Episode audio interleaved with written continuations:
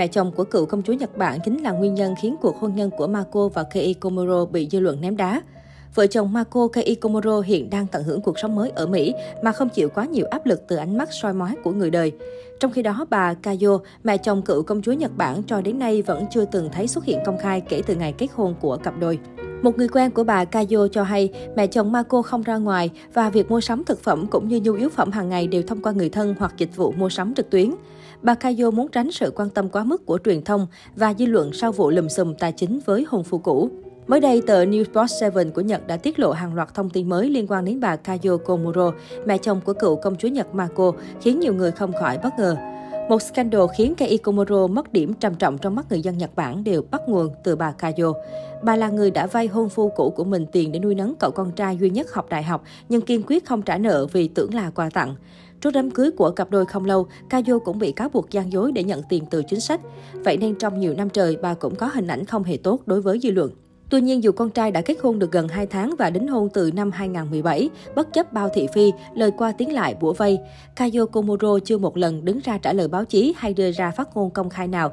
Điều này khiến bà trở nên khá bí ẩn, khó hiểu. Mối quan hệ riêng tư giữa Mako, một cựu công chúa quen sống trong nhung lụa, và người mẹ chồng đơn thân tỉnh lẻ như thế nào cũng là thắc mắc chung của nhiều người. Với việc góp phần không nhỏ làm hoàng gia trao đảo, có không ít tin đồn cho rằng Marco không quá gần gũi với mẹ chồng.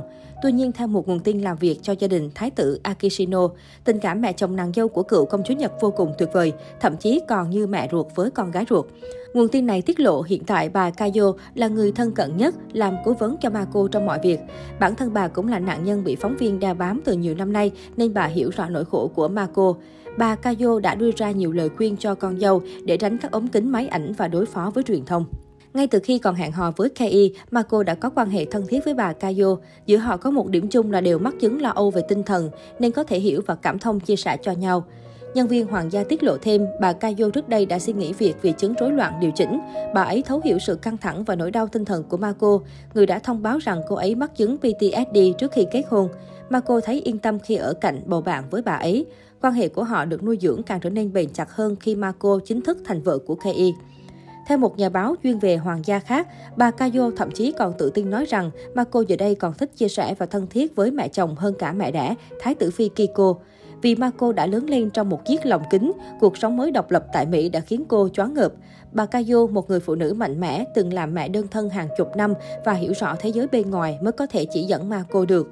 Hiện dù ở hai đất nước nhưng ngày nào hai mẹ con cũng dành thời gian để gọi điện trò chuyện cùng nhau. Một nguồn tin cũng cho hay bà Kayo được cho là sẽ sớm sang Mỹ sinh sống. Mẹ chồng Marco đang tìm kiếm một bất động sản ngoại ô ở New York, nơi bà có thể sống cùng với người cha cao tuổi của mình. Đối với bà Kayo, người từ lâu đã ngưỡng mộ cuộc sống ở nước ngoài, việc đến New York là cơ hội duy nhất để biến giấc mơ của bà thành hiện thực. Cuộc đời mới của Marco giống như bình minh tái sinh cuộc sống của bà Kayo lần nữa. Có thể thấy rằng mối quan hệ giữa Marco với mẹ chồng dường như nhẹ nhàng và thuận lợi hơn rất nhiều so với suy đoán của mọi người. Giờ đây Marco đang có một cuộc sống tự do vui vẻ giống như bao người khác mà cô từng mong ước có được.